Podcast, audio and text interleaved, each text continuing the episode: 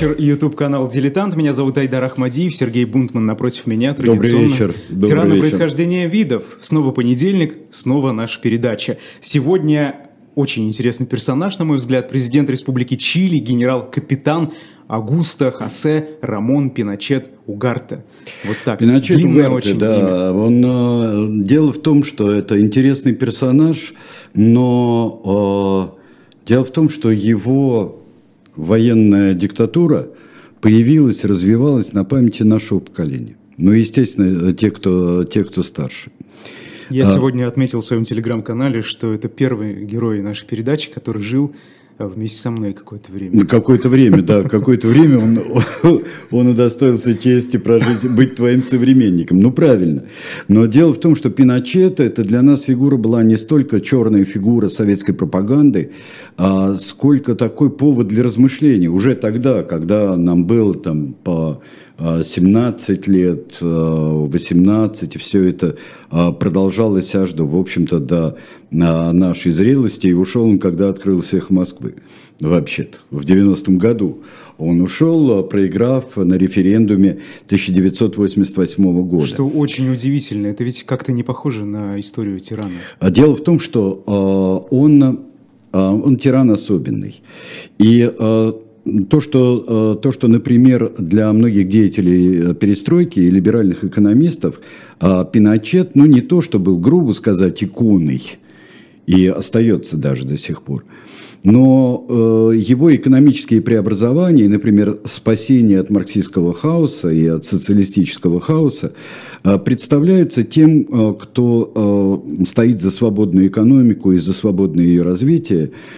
И, э, ну, де- действительно, так вот в русле Чикагской школы знаменитой, э, о которой были такие споры у нас в 90-е годы, но он остается таким позитивным примером. Кстати, Вот, это да, это жесткая рука. совершенно правда, да. Я послушал подкаст, вот пока О. ехал сюда в студию, вы знаете, удивительный, конечно, подкаст. Там э, сказали, э, среди прочего, что россияне мечтают о своем Пиночете. Тут как А. раз комментатор наш пишет, что Пиночет крутой мужик, спас Чили от кол- колхозов, ГУЛАГа, раскулачивания и прочих совдеповских радостей. Очень Столь хорошо. милых левакам. Да, А, ну, насчет колхозов это он погорячился, А, хотя там были экспроприация земли у, у правительства народного единства, которое предшествовало а, Аугусту Пиночету и а, военному перевороту, но это Точно так же сказать, пришел Августо Пиночет и разбил светлую э, мечту в равенство чилийского народа, затоптал ее сапогами, расстрелял ее пулями, сгноил в пыточных камерах э, и убил свободу на многие-многие годы. И то, и то будет и верно, и неверно. Ну, в общем-то, ни от чего и не спас. Конечно. Но дело, нет, дело в том, что э, спасти, наверное, не спас, помочь, наверное, помог в чем-то, а загубил много людей. Вот интересно, э, сейчас э, я читал несколько журналистов, э, двое из которых просто мои э, друзья и добрые знакомые, которые брали интервью у э, Пиночета, уже очень пожилого Аугуста Пиночета. Это Михаил Кожухов, с которым я вместе учился в Иньязе, знаменитый наш путешественник э, и ведущий телепередач. Он брал довольно короткое интервью у Августа Пиночета и Наташи Геваркиан, с которой мы давным-давно дружим, и которой я могу тоже передать э, большой привет. Э, Они действительно добились этих интервью, но выводы у них достаточно разные, не полярные, но разные. Если Наталья Геворкян присматривалась к человеческому образу Августа Пиночета а, больше, то а, Михаил Кожухов смотрел а, на это взглядом тоже человеческим, но еще и государственным взглядом он смотрел. Вот как получился этот государственный эксперимент. И он даже, там вышел скандал, он даже начал с того, что а, попросил прощения, но он в совершенстве знает испанский язык, и он такой вот испаноязычный совсем-совсем Михаил Кожухов. И он э, попросил у генерала прощения за то, что мы столько глупостей писали о вас, и я в том числе. Говорил он в свое время. Интересно. Ну ладно, так сказал Августо Пиночет. А потом было, был огромнейший совершенно нечеловеческий скандал, потому что вышли, вышла чилийская газета с заголовком, после того, как передача вышла на Первом канале, на УРТ тогда, была с заголовком «Россия просит прощения у Пиночета». Посол российский в, э, в Чили э, написал какой-то невероятной секретности и при этом невероятной пылкости и грубости телеграмму куда надо. И, как пишет Миша Кожухов, э, меня спасло только то, что год был 94-й, а не какой-нибудь более ранний. Ну вот давайте отойдем назад. Кто такой Августо Пиночет, а потом посмотрим, в какой ситуации он произвел э, военный переворот. Августо Пиночет, его прадед был бретонец. То есть он не, скажем так, э, чилиец, укорененный во времена э, испанских конкистадоров или вот еще какие-то более ранние времена. Его он бретонец. Это очень важно, кстати говоря, а, потому что мне так кажется, что он унаследовал не столько испанский, сколько такой бретонский католицизм, когда мы э, революцию и Робеспьера разбирали, мы mm-hmm. помним, кто такие шуаны, и насколько это э, шуанское и крестьянство, насколько жесткое в своем э, католицизме и в своем традиционализме. Он, э, как человек не из аристократической семьи... Средний класс. Это, ну, с натяжкой даже сначала. Его дед и отец подходили к тому, чтобы быть обеспеченными, и чтобы могли дать, вот в конце концов, Пиночету образование. Он получил образование а, довольно, а, довольно скромное, хотя писал эссе и о геополитике, он писал эссе, он писал о Чили и чилийскости, писал эссе. География Чили, Аргентины, Боливии, Перу. Да, Его Боливия, Перу, да, вот, вот, э, вот здесь разбирал свой регион, пытался Кстати, его нигде понять. не нашел это произведение совершенно, вот, ну, просто нет его в интернете. Будто Ну, Хотел в общем, посмотреть. наверное, у, у каких-нибудь невероятных совершенно фанатов э, Августа Пиночета. А такие это, есть? Да, таких очень много и найдется. А, и до сих пор в Чили, кстати, их а, достаточно много. Ну так вот, он сделал карьеру военную, а, уехал в Эквадор, уезжал в Перу, налаживал там военное строительство и в Эквадоре, и в Перу. Сразу скажем, что его вот, когда он служил на приисках э, в Перу, в охране приисков, в военной охране, э, его потом обвиняли в том, что это, это был страшный расстрел забастовки, когда погибло очень много мирных жителей, э, и женщины, да, женщины и дети, да, да, да, но это не подтверждается. Это вообще-то не Кстати, очень интересно, об этом э, есть только один источник, советский. Ну да, э, есть вообще, э, нас отвращает очень часто тех, кто, э, э, ну скажем, мягко говоря, скептически настроен к Советскому Союзу и уж точно там не верил никогда его пропаганде, э, скептически настроен, и мне кажется, вот такая реакция, и для того, чтобы утвердить и какие-то ценности либеральной экономики, и для того, чтобы понять, что, что коммунизм, и даже в его таком достаточно мягком варианте, как э, народное единство Чили, э, что это зло, которое, которое нужно утоптать любыми способами. Ну, давайте придем э, к тому, что он делает потихоньку свою карьеру, дослуживается до первых генеральских чинов и э, становится уже при правительстве народного единства, он становится комендантом Сантьяго де Чили, столицы. Что такое народное единство? Правительства бывали и левые, более-менее центристские, правые в Чили. А с Чили очень, важный, э, очень важная страна. Прежде всего, из-за морских проходов, потому что ей принадлежит пролив Дрейка. Это важнейшее, то а в случае какого-нибудь конфликта в Центральной Америке, например, или мирового конфликта, когда Панамский канал будет абсолютно ненадежен, то пролив Дрейка, э, сейчас времена не парусные, потому что раньше там можно было пройти только в одном направлении, не зря Магеллан свернул в пролив своего имени между огненной землей и континентом. Пролив Дрейка – страшное место между Антарктидой и кончиком Южной Америки. Э, и э, поэтому это очень важно. Очень важно. И медные рудники. И медь 80% а, мировой меди было учили. 80% поставок. Естественно, к этому очень трепетно относились Соединенные Штаты, прежде всего, как региональный лидер, да и мировой тоже, но региональный уж точно. И когда в 70-м году а, победило народное единство, где были различные социалистические и коммунистическая партия тоже. Под руководством а, Сальвадора Алинды, умного, а, умного гуманного и э, опытного политика, потому что он еще до войны, еще до войны он избирался, он совсем молодым избирался. Это человек, который э, пытался наладить и вполне успешно пытался наладить здравоохранение Чили, народное здравоохранение. То есть это человек, преисполненный не амбиций и даже не революционной борьбы, такой как Фидель Кастро, например, как э, и э, другие деятели э, Латинской Америки. Э, человек, который пришел абсолютно законным путем. Но что получилось? У него было 6%, у ближайшего конкурента 36%, у ближайшего конкурента на выборах 70-го года у него было э, 34%.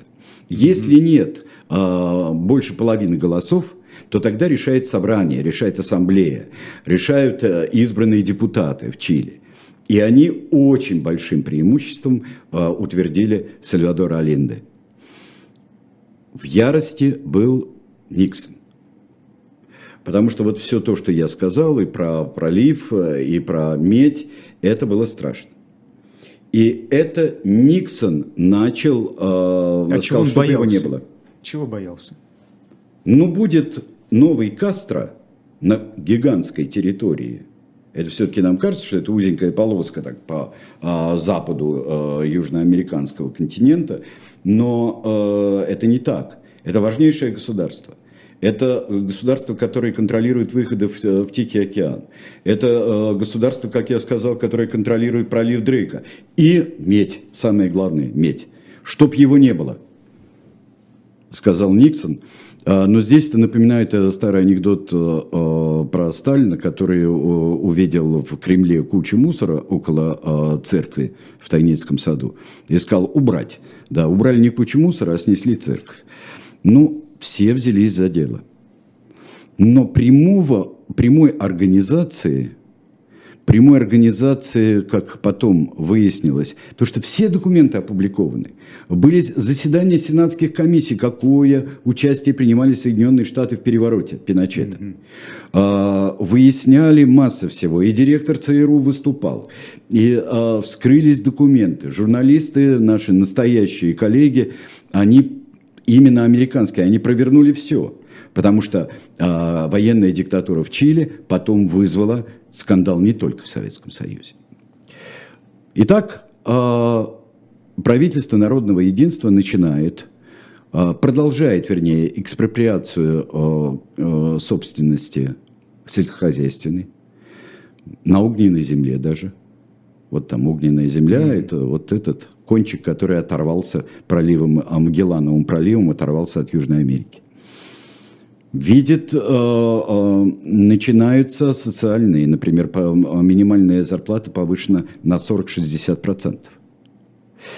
Это были, конечно, во многом самоубийственные акты для экономики Чили. А национализация медных рудников. Ух-ух. Но это усугубилось тем, и мы истинных последствий – вот этой э, национализации, вот этой экономической политики народного единства и Сальвадора Аленте мы знать не можем. Потому что они мгновенно были замутнены. А кому принадлежали эти рудники? Частным владельцам, частным компаниям, чилийским компаниям. Чилийским. Чилийским компаниям, но у них было нет. А, а, все чилийские правительства до этого были а, экономически очень антиамериканскими, потому что, но, естественно, они торговали, выгодно торговали, наживались на этом а, и а, с помощью американских компаний, но декларировать то, что давайте отдадим как какая-нибудь банановая. Это не банановая республика, это гигантское государство. Это не несчастный Эквадор, например, где, или Центральная Америка, где в свое время United Fruit Company а, имела все абсолютно. И они были цари и боги. Нет, это не Куропотамия, о Генри, это нет, это что-то такое, это очень большое серьезное государство, но со своими проблемами, но и с очень серьезной армией. И в этой армии а, мы видим, что очень многие в армии, как, а, например, а, генерал Карлос Прац, был, были сторонниками, вполне лояльными к народному единству. Что началось? Началось, во-первых, перестали покупать медь американцы. А пока ты переведешь стрелки на другие рынки, кто, как не, извините меня, не наше с вами отечество в нынешней ситуации, знает, как это трудно им было еще труднее. Ну и штатам пришлось искать альтернативу явно. А, они думали, что это быстро кончится. Что это быстро кончится. Как знакомо. А, штаты думали, но они, а, расчет оказался правильным. Положение все ухудшалось. А, в 1972 году начались уже, и в начале 1973 начались не только протесты, как это было тогда, протесты профсоюзов водителей, дальнобойщиков, водителей грузовиков, мощнейшая сила. Между прочим, когда они устроили забастовку, они получали через каналы ЦРУ, это не советская пропаганда, это выяснено американцами, получали увеличенную зарплату в несколько раз. Mm-hmm. Сальвадор Альенде, опять же, непопулярный для собственников ход, он а, отдает распоряжение национализировать грузовики, которые простаивают. Потому что возить-то надо. И вот это здесь а, как зубчик шестеренки. Вот все шести, вот начинает работать этот механизм развала. Такой себе способ, э, конечно, замять эти протесты. А, ну, э, замять, но ему что-то надо делать. Советский Союз, который готовил, который и э, держал связи с лидером э, народного единства Сальвадором Аленде и по линии КГБ, и по правительственным линиям, э, получали помощь, но прекратили ее получать они, чилийцы, году тоже в 1972 Почему? Э, наиболее толковое объяснение идеологическое – Потому что э, считали, что Сальвадор Альенде в принципе обречен. Что Сальвадор Альенде все-таки, извините меня, социалист. Вот был бы Луис Карвалан. Другое дело. Другое дело. Потому что он не может э, сделать, применить силу. Не к женщинам с кастрюлями, знаменитый кастрюльный бунт в Чили, которые ходили и били в кастрюле – не может он и усмирить водителей грузовиков, не может он победить экономическую ситуацию, не может он поставить, вот сделать примерно то слева, что потом сделает Пиночет справа. Этим он был не очень хорош. Карлос Прац уходит в отставку. Кого командующим назначают сухопутными силами, догадайтесь двух раз, Аугусто Пиночета. Назначает его Сальвадор Алинде, и я очень хотел, чтобы, очень хотел, чтобы мы посмотрели их вместе. Вот Сальвадор Аленде слева и э, Аугусто Пиночет, э, как мы его... Вот смотрите, когда, э, это знаете, такое физи... физиономистика э, базовая такая, вот э, стоит Сальвадор Аленде, да, э, мы видели эту фотографию, но рядом с ним э, генерал. Ну, генерал себе и генерал. Как должен выглядеть латиноамериканский генерал? Совершенно ничем не примечательный. Не, ну, ничем. У него нет ничего зло, зловещего. Мы можем потом только говорить. А, а Сальвадор Аленде, если нам нравится, наоборот, Пиночет, чикагские мальчики, экономическое чудо, мы смотрим. Ух, такой прилизанный, очень хитрый, а, хитрый коммуняка. Так что давайте мы оставим а, всякую физиономистику и перейдем, перейдем к следующим фактам. Итак, в это время все клубится. Все очень сильно обостряется.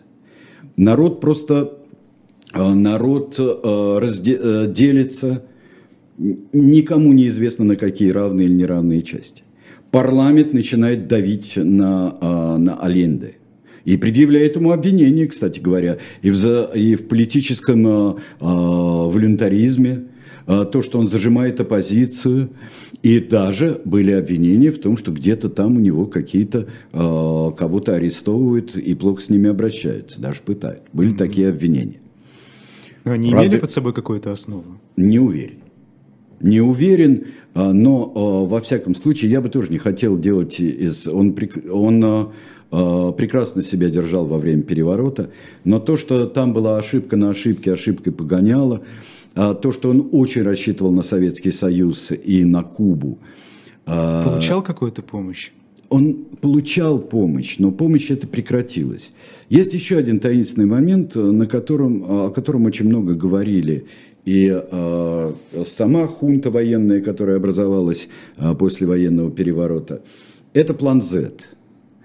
То есть, э, то, за что ругали советские товарищи, ругали Allende за мягкотелость, это вроде бы с помощью э, кубинских, э, кубинской армии и оружия, которое поставлялось, там говорили, 30 тысяч было единиц стрелкового оружия, ну, аж какого, ну, то есть автоматического оружия и так далее.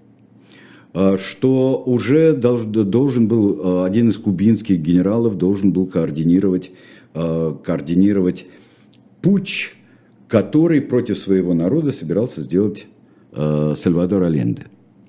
Потом несколько это рассосалось. План Z, на котором так настаивали, на нем перестали настаивать, и в конце концов план Z как-то исчез с радаров, в особенности, когда уже начался процесс Пиночета. Скорее всего, его не было. Скорее всего, э, это история про превентивный удар, который наносит э, патриотическая чилийская военная организация. Вся. Интересный момент для э, обеспечения, мало ли что случится, американские военные моряки были в Вальпараису. Там около Вальпараиса стояли военные корабли, и там были маневры.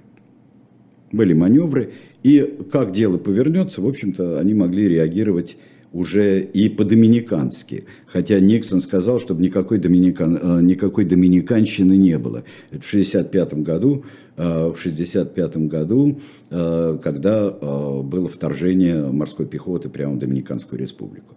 Но здесь сыграл другой. На самом деле очень много чего советовал тогда наш большой друг и знакомец до сих пор Генри Киссинджер.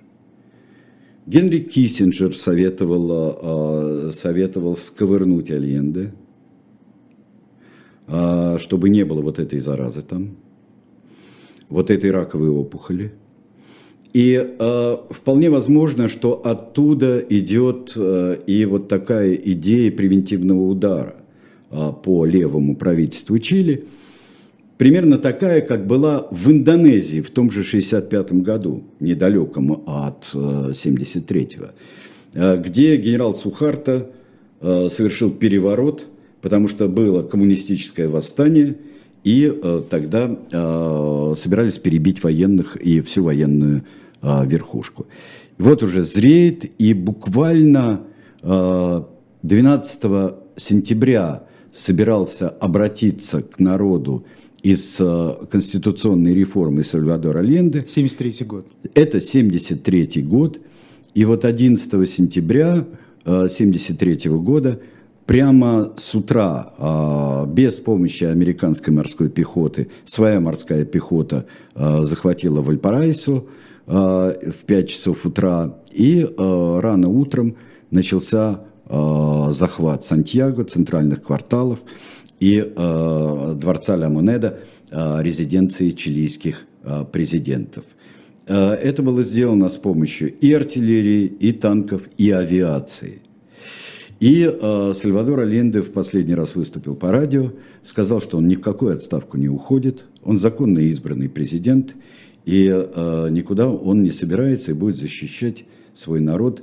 Э, коммунисты знали, есть такая версия, что вполне знали о э, готовящемся перевор, э, э военном перевороте. Просто махнули рукой? Э, в КГБ.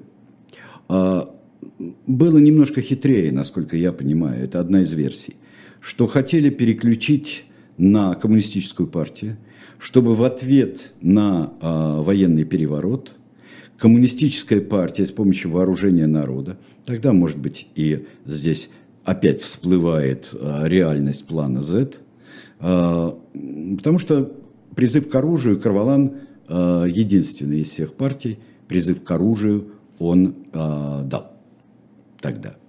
И вот погибает президент Альенде. Э, он... Никакого сопротивления не было? Что Нет, они отстреливались.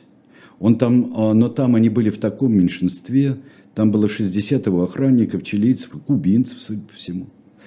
Э, были они со стрелковым оружием. Это было все, это было все такой быстро подавив немногочисленные войска, верные правительству, и без особого, мне кажется, старания со стороны этих войск, э, то э, руководимый Пиночетом и э, командующими другими видами вооруженных сил, что составит хунту тут же, они обстреляли, взорвали дворец Ла Монеда, угу. и президент покончил с собой. Да, но мы продолжим После короткой да, рекламы. После короткой рекламы и представления книжки, которая очень и очень нам ложится в строку.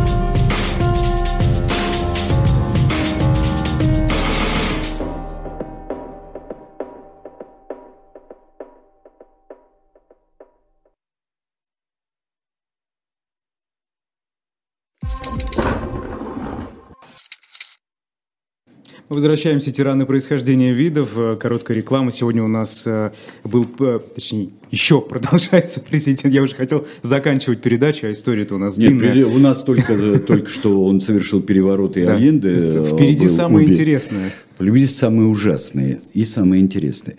Но у нас вам предложение такое, shop.diletant.media, это вот Тимоти Снайдер «20 уроков 20 века о тиранах» издательства «Корпус». Это прямо книга для чтения э, к нашей передаче. Да и во, во многом там Я знаю, что некоторые Тамары слушатели Дельмон, готовятся да. к следующим выпускам, поэтому вот, пожалуйста. Да, да, да. Так что здесь э, мы можем сказать, что это прямо, прямо там. Но я э, не уверен, что у нас будет из 20 века следующий тиран. А мы все-таки а, разбавляем 20 век некоторыми... И он очень богат на другим. Ну уж да уж. А, но может быть потому, что он нам ближе и потому что больше документов и больше ясности в том, что такое тирания, плюс еще э, оригинальные, я бы сказал, тоталитарные учения, которые процветали в 20 веке, в, в которых тирания переходила на научную основу. Mm-hmm. Здесь она тоже перешла на научную основу у э, Пиночета. Что было в этой основе? Была сейчас, вот, вот это, кстати говоря, почему-то э, часто пропускается. Вот мы сейчас посмотрим на хунту сначала. От хунта. А, нет, это вот президент Альенде, вот это одна из последних фотографий, когда он с автоматом в руках, президент Альенде. И вот от этого, и вот э, здесь торжествующая очень такая солидная хунта. Следующий. Вот это знаменитейшая фотография э, членов хунты сидит Пиночет, там и генерал Ли есть, и, и э, все остальные руководители, э, руководители вооруженных сил, и военно-морских сил, и корпуса карабинеров. Тут и Хосе Тиберио Мерино, военно-морские силы.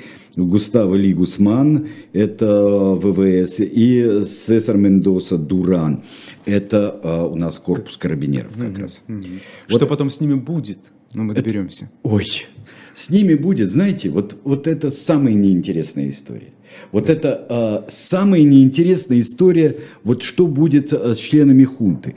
Хунта, у нас интересует Пиночет. Потому что генерал Ли попробовал что-то сказать против э, либеральной экономики через несколько лет, его вышибут в отставку. И э, мы после 1988 э, года, даже после 1978 года мы видим Пиночета и почти изменившийся весь состав, а после 1988 года, вот последние дела хунты, мы видим только перед президентскими там выборами, 90-й год, вот в эти времена, мы видим совершенно людей, чьи имена нам, живущим за двумя океанами, ничего не говорят ничего не говорят. Мы смотрим на Пиночета и смотрим не столько на военных, а мы посмотрим, давайте, на идеологов. Потому что помимо, а, не, не в прямом смысле посмотрим, да. потому что помимо тех самых экономических чикагских мальчиков, учеников а, Фридмана, которых, а, которых пригласили делать либеральную экономику, вот у нас получается так всегда. Ужасные военные, тайная полиция Дина, караваны смерти, пыточные камеры – простите, а кто-то государством а, руководит на местах, министерствами, какие-то а, устраивает ли объединения экономические, в чем там дело. Даже, я понимаю, мальчики все, все решают. Забывается и в русскоязычной, а, например, не только Википедии, а, в русскоязычных а, обзорах этого времени забывается очень важное движение – гремиалистское движение. Гремиалистское движение. Что в основе их идеологии? А, грубо говоря, я бы сказал фашизм, корпоративность, национализм, католицизм. Это крайне правое консервативное движение, которое родилось а, в университете Сантьяго де Чили незадолго, потому что были там традиционные консервативные католические партии и так далее – но, например, на э, противоборстве с христианскими демократами родилось гремиалистское движение. И главным представителем его во время военной диктатуры был Хайме Гусман. Что оно предлагало? И посмотрите, не противоречит ли это либеральной экономике. Очень во многом. Это почти что такое, как у Муссолини, корпоративное устройство государства. То есть э, достаточно такое простое образование, возможность выдвинуться э, человеку и из народа тоже, э, если он добрый католик, если он лоялист добрый, почитает родину и церковь, то тогда он сможет в рамках своей корпорации выделиться... Ну, то бишь профсоюзы, да, чтобы было вот более то, что понятно. профсоюз, но профсоюз такой, а, профсоюз, а, мы так в нашем подобии вот корпоративного государства а, были, вот если не член профсоюза, который входит в ЦСПС, других не было. Других не было. И вот тут тоже только те корпорации, которые разрешены государством. То есть не может быть оппозиционного профсоюза. Скажем сразу, что для распространения таких вот идей, идей корпоративности, идей консерватизма, невероятного совершенно вот, э, как всегда, естественно, моральности очень большой. Недавно я прочитал, что правительство ПТН, а, оккупированное, оккуп, на оккупированной, в свободной Франции, вот части Франции, первое, что запретили, это ходить в шортах по пляжу. Это нравственность. Это нравственность. Так вот, Тут а, э, я прерву, да. да. А здесь спрашивают, Пиночет ведь понимал, что они отходят от демократических каких-то принципов. Да, он понимал. Вполне, и даже заявлял об этом прямо. Мы он, вернемся к демократии через 20 лет. Он, он прямо это заявлял. Он говорил, что вот тоже то, что а, другую часть, не экономическую часть вот нашего общества, а людей, как, а, например, Михаил Иосиф Веллер очень часто говорил о необходимости честной военной диктатуры – честной авторитарной власти, которая возьмет на себя обязательство привести все в порядок, а потом уйти. В этом отношении можно было бы ориентироваться на вот эту честность Пиночета. Цитата его. Да. Как только спокойствие будет восстановлено, а экономика выведена из состояния коллапса, армия вернется в казармы. А, Пожалуйста. Экономика была выведена из состояния коллапса в 1978 году. В 1978 году был проведен в отсутствии какой бы то ни было демократической свободы, был проведен референдум, плебисцит, где 75% вся политика и вся хунта а, получила, никаких а, не было как говорится, избирательных журналов, вот ведомости не было, кто как голосовал. В общем-то, это абсолютно э, Руки ни в какой про- процедуре. Ну да, все заведомо э, за. Но смотрите, что произошло сразу. Пиночет э, запрещает все, хунта запрещает все. Правые и левые партии и центристские, правые и левые газеты перестают действовать какие бы то ни было свободы. Поддерживал ли ты военных, не поддерживал, протестовал против народного единства Альенда, не протестовал. Все, ничего, тишь да гладь, Божья благодать вот с помощью а, гремиалистского движения. И вот запомните, что это была идеологическая основа. Она стала грызться очень сильно к концу 70-х годов, стала грызться с либеральной экономикой. И я бы просто попросил как-нибудь мне объяснить, а, каким образом вот эта долговременная, обращенная в будущее идеология – такая как фалангийская, фашистская, вот она, она э, имела там и испанские образцы фалангистские, и их э, отражение на латиноамериканском континенте, как она может способствовать развитию либеральной экономики, а не государственному э, капитализму. Причем именно, э, именно гремиалисты э, образуют Э, ну, тоже с, с теорией э, либеральной экономики, но они образуют некие вот такие, ну, как бы это назвать, ну, не совнархозами, но советами народного хозяйства это уж точно, по разным отраслям образуют. Что творится с людьми? Некоторые и мои товарищи говорят, ну, ребят, смотрите, две с половиной тысячи убитых. Ну, что это такое? И я, прости, Миш Кожухов, ну, когда я прочитал, что больше пьяных дураков погибает за рулем, а, и да, и да, это та слеза ребенка. Но смотрите, две тысячи с лишним человек убиты, и об этом знали. 30 тысяч пропавших без вести, которых разыскали в захоронениях, вот таких во многих-многих таких котынях, которые были разбросаны по э, всему Чили. Тюрьмы на кораблях, на Стадион. острове. Стадиону я еще подойду. Пыточные камеры. А издевательства страшные над людьми. И вот тот разврат, который принес своим же сторонникам – Пиночет и установленная военная диктатура, которая коснулась очень во многом молодых офицеров. Молодых офицеров, которые никогда в жизни не страдали ни от коммунизма, ни от социализма, ни от падения экономики. Из хороших семей люди. Они пытали, они издевались. Пытались страшно. Очень страшно пытали женщин. Женщин было немного арестованных по сравнению с мужчинами. А, но а, я вам так скажу, что изнасилование было самое э, слабое из всего, что применяли к женщинам. На заключенных пробовали действие зарина, например, боевого отравляющего вещества. А в некоторых приморских а, местах с высокими скалами устраивали вот такие, называются, прыжки смерти. Как он, попадет в море или не попадет, или о скалы разобьется здесь у нас.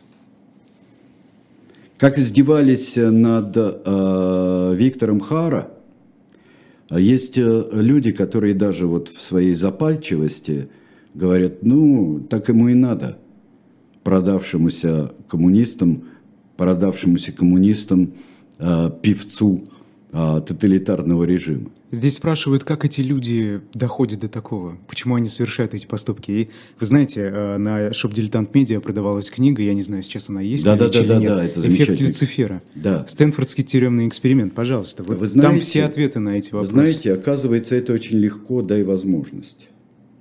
Мы с вами очень часто об этом говорили, когда с вами говорили о пытках совершенно, э, которые производят обычные люди – которые потом возвращаются домой. Мы говорили об эффекте, об эффекте следователей и палачей НКВД, о наших а, полицейских, которые пытают. Это только дай волю. Только дай возможность. А, здесь очень много можно психологизировать и психоанализировать вот все это.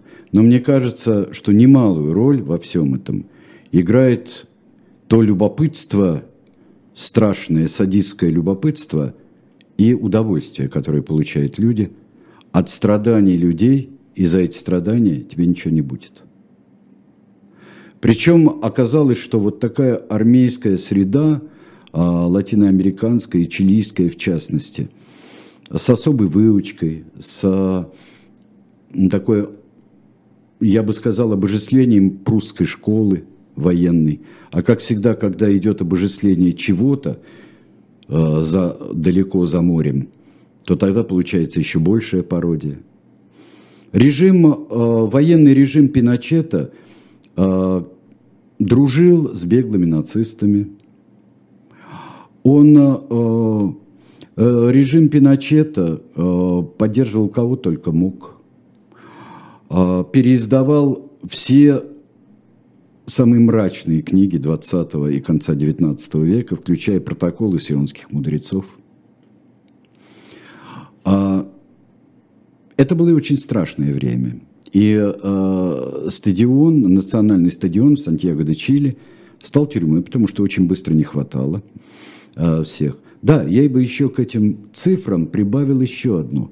Миллион а, и вот когда а, говорят, э, очень умные, хорошие люди, а, говорят, что ну что там на 15 миллионов эти две с половиной тысячи убитых, казненных только, а миллион уехавших, которым удалось сбежать, а операция «Кондор» и убийство за границей, убийство за границей оппонентов режима или тех, кто увильнул, как генерал Прат. Увер... Испания, например.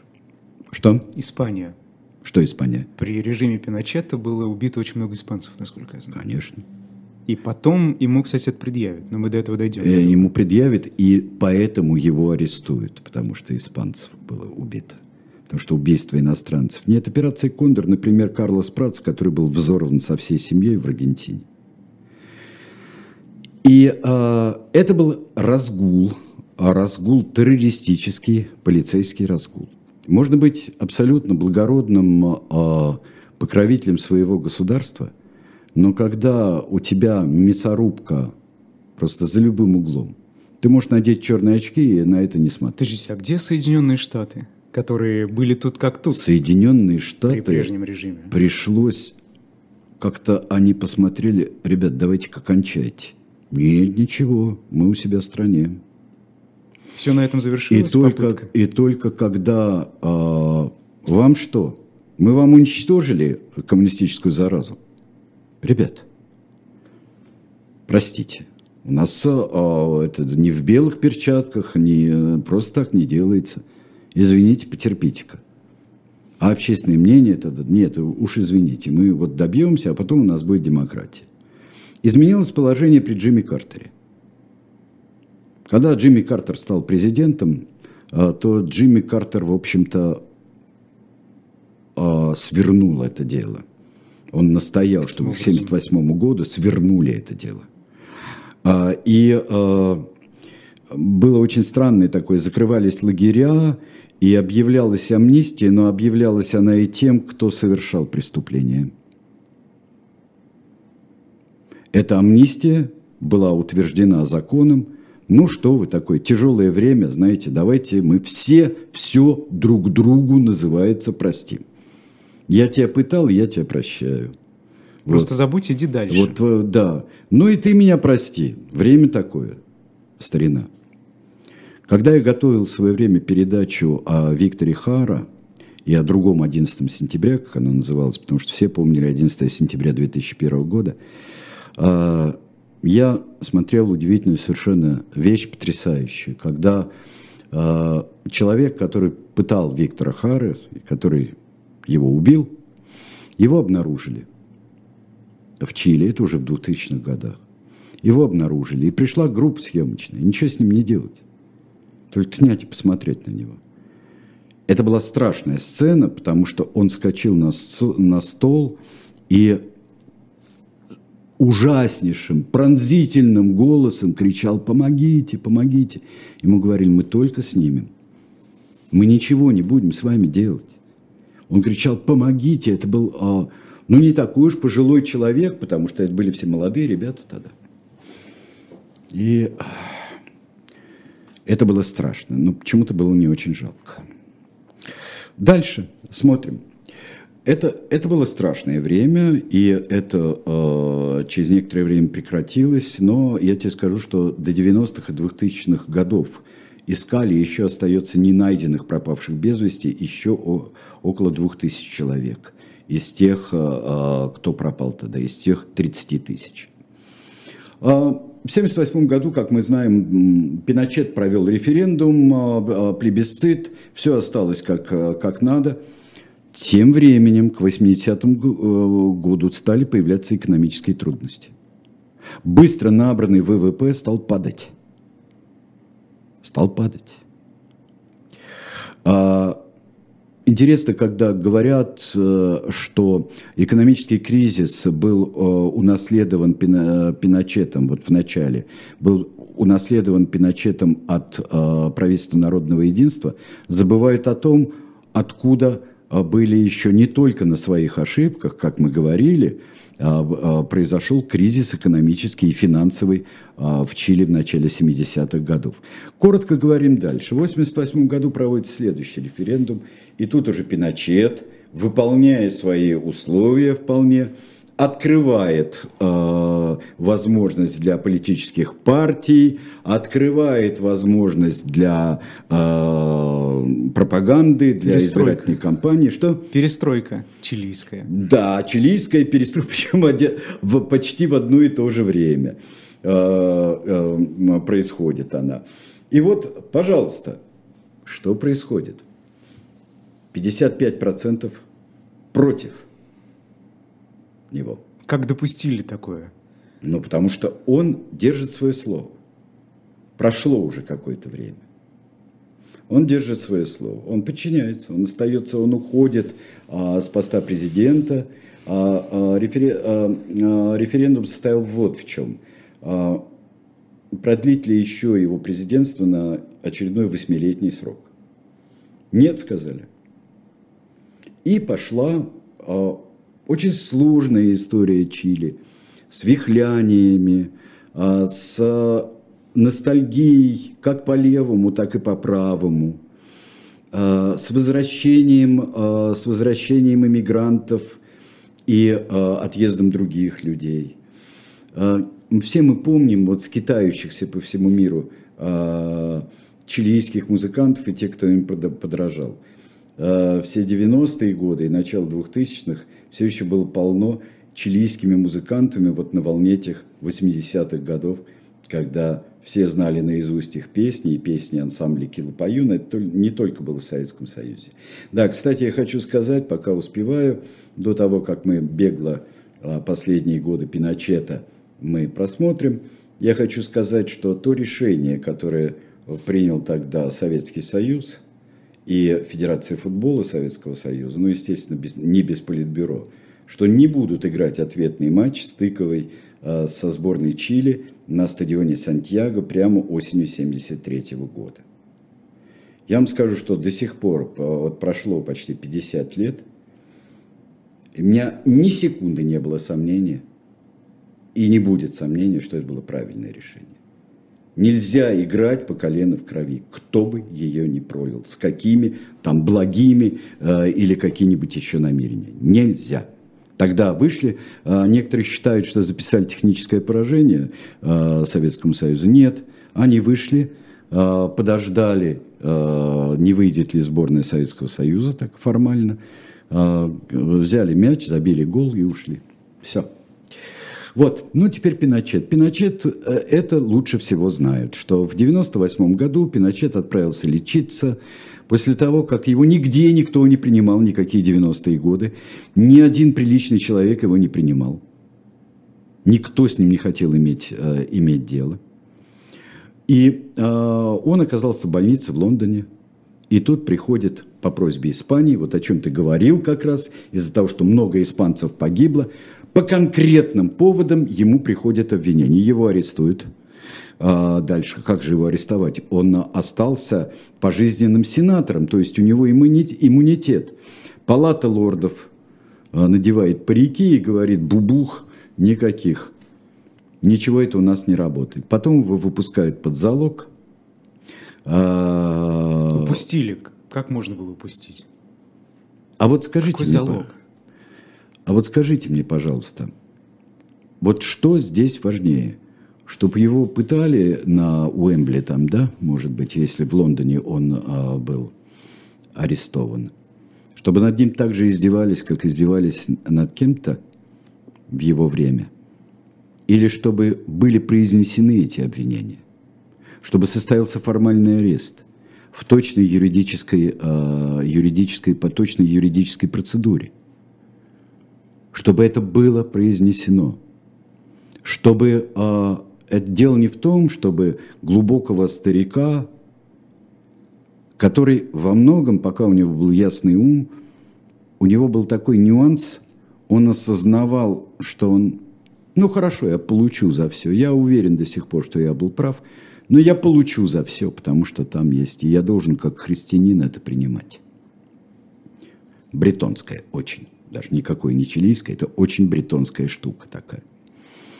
Вот что важно, наверное, гораздо важнее. Но ведь он сохранял какое-то какое влияние политическое в Чили, куда он, свободно уехал после залога. Он уехал, и там был посажен под домашний арест. То есть не сохранял влияние? Он сохраняет влияние до сих пор. Очень интересна э, судьба семьи.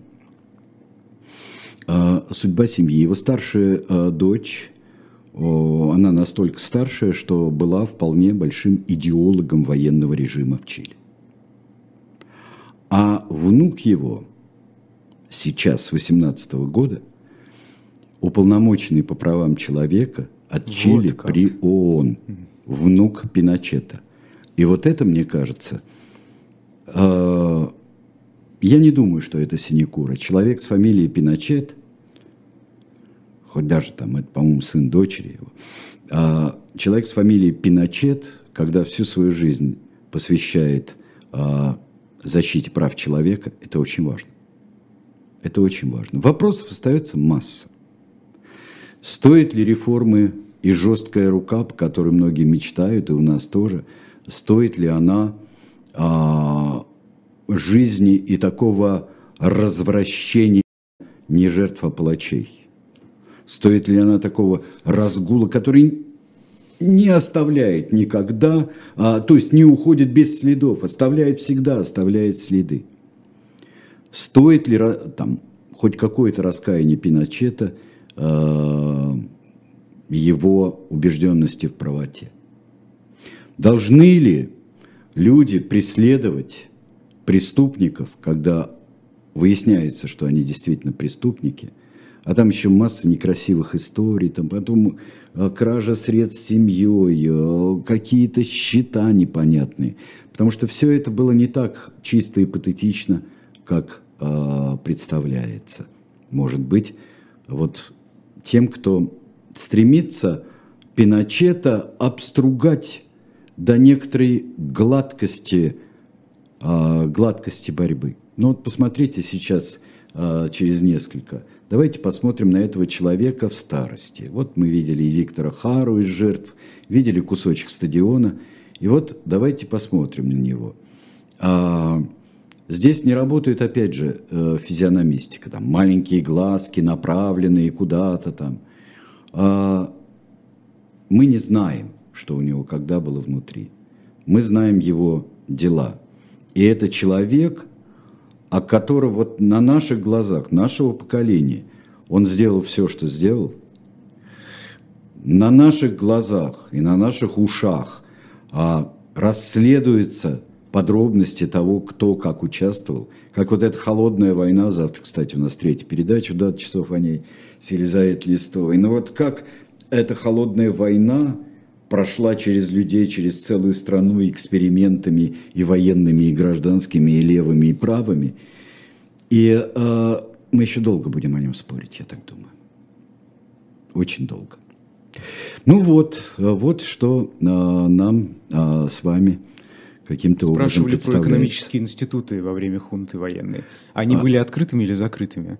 А, какие институты? Экономические. Экономические, да, но это вполне была такая классическая либеральная а, экономическая политика. Как а, такие инклюзивные да. институты могут жить при таком политическом режиме? А вот э, мне кажется, что произошло все-таки, э, я как-то до этого не очень понимал, что вот с такой корпоративной и такой закрытой структурой общества, которую предлагали во время военного правления, правления хунты, очень тяжело могут такие открытые институты, они э, начинают буксовать.